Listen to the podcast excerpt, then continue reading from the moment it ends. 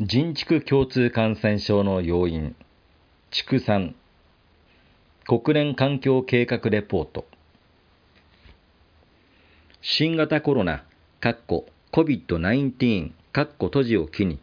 次にいつ発生するかわからない。人畜共通感染症。動物と人間の間で伝染する病気。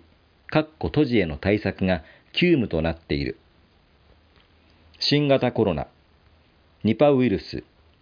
日本脳炎、豚インフルエンザ、鳥インフルエンザ、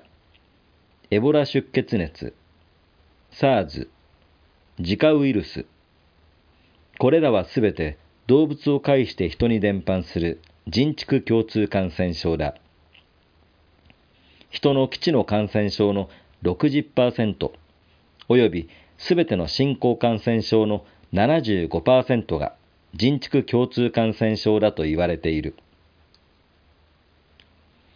これまで知られていなかった信仰の病原体が人社会に突如として出現すると、人が免疫を獲得していないために大流行を引き起こす危険性が高い。それは今の新型コロナの状況に現れているだろう。さらに人畜共通感染症の場合、人から病原体を駆逐できても、動物がそれを保持している限り、いつまた人に感染するかはわからないという危険がある。アニマルライツセンターは、これまで人畜共通感染症の要因が畜産にあると言ってきたが、先日同じことを示すレポートが発表されたので、これに関わる部分を抜粋して紹介したいと思う。レポートは2020年7月6日に国連環境計画ユネップと国際家畜研究所イルリにより発表された。各国の研究機関大学とともに作成されたものでタイトルは次のパンデミックの防止人獣共通感染症と伝染の連鎖を断ち切る方法。家畜化された動物種は人と平均19、かっこ5から31の範囲、かっこ閉じの人畜共通感染ウイルスを共有し、野生動物種は人と平均0.23、かっこ0から16の範囲、かっこ閉じ、ウイルスを共有します。当然のことながら、歴史的な人畜共通感染症、または現在の人獣共通感染症に関与する大多数の動物が接触率の高い家畜、かっこ畜産動物、家畜化された野生生物、およびペット、かっこ閉じというのは合理的です。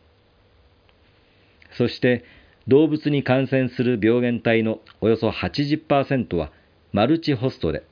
時々人間を含む様々な動物宿主間を移動し、野生動物由来のものが家畜を通して人へ感染することもあると書かれている。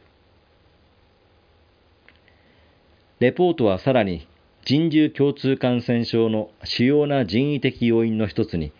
動物性タンパク質の需要の高まりとそれに伴う持続不可能な集約畜産を挙げている高所得国では動物性食品の消費量にはあまり変化がない一方、低中所得国では動物性タンパク質消費が増加しており、過去50年間で食肉生産プラス260%、牛乳プラス90%、卵プラス340%の強力な成長を遂げているそうだ。そしてこの傾向が今後続いていくと書かれており、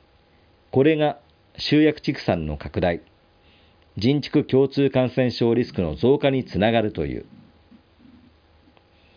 動物性食品の需要の増加は集約畜産と工業化を促します。農業、特に畜産の集約化により、遺伝的に類似するたくさんの動物を作り出しました。これらは多くの場合、高い生産性を求めて飼育されます。その結果、家畜は互いに非常に接近した状態に保たれ、多くの場合、理想的な状態ではなくなります。そのような遺伝的に均質な宿主集団は遺伝的に多様な集団よりも感染に対して脆弱です。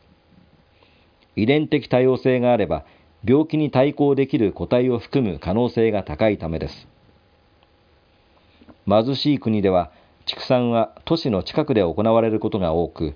バイオセキュリティや基本的な飼育観光はしばしば不十分であり、動物の排泄物の管理も不十分で、抗菌薬がこれらをカバーするために使用されるという追加のリスク要因があります。1940年以来のダム、灌漑プロジェクト、工場型畜産などの農業集約策は、人に発生した感染症の25%以上、人畜共通感染症の50%以上に関連しています。さらに、農地のおよそ3分の1が動物の飼料に使用されています。一部の国では、これが森林減少を引き起こしています。森林伐採もまた人畜共通感染症のリスクとなる。森林破壊、野生生物の生息地の分断は家畜と野生生物の接触を促進します。レポートでは地球温暖化もまた人畜共通感染症のリスクとなるという。なぜなら暖かい気温は昆虫やマダニなどの媒介者の数と分布を増加させるからということだ。しかし、その地球温暖化の主要な要因の一つもまた、現代の集約畜産にあることは多くの人が知っている通りだ。もちろん、このレポートは集約畜産だけに人畜共通感染症のリスクがあると言っているわけではない。野生動物の利用、旅行や貿易の増加、新しい道路や鉄道を含むインフラストラクチャ開発、都市化の拡大など要因は様々だ。だが、忘れてはならないのは、人畜共通感染症が外部からやってくるものではなく、私たちがそれを招く原因を作っているということだ。私たちの動物タンパクの消費が人畜共通感染症の主要リスクとなっているという事実は目の前にある。動物性食品から得られる栄養素はすべて植物性食品からの摂取が可能だ。動物性に代わる植物性タンパク質市場は近年拡大し、私たちの選択肢は広がっている。抗生物質耐性菌、地球温暖化、動物虐待、水質汚染、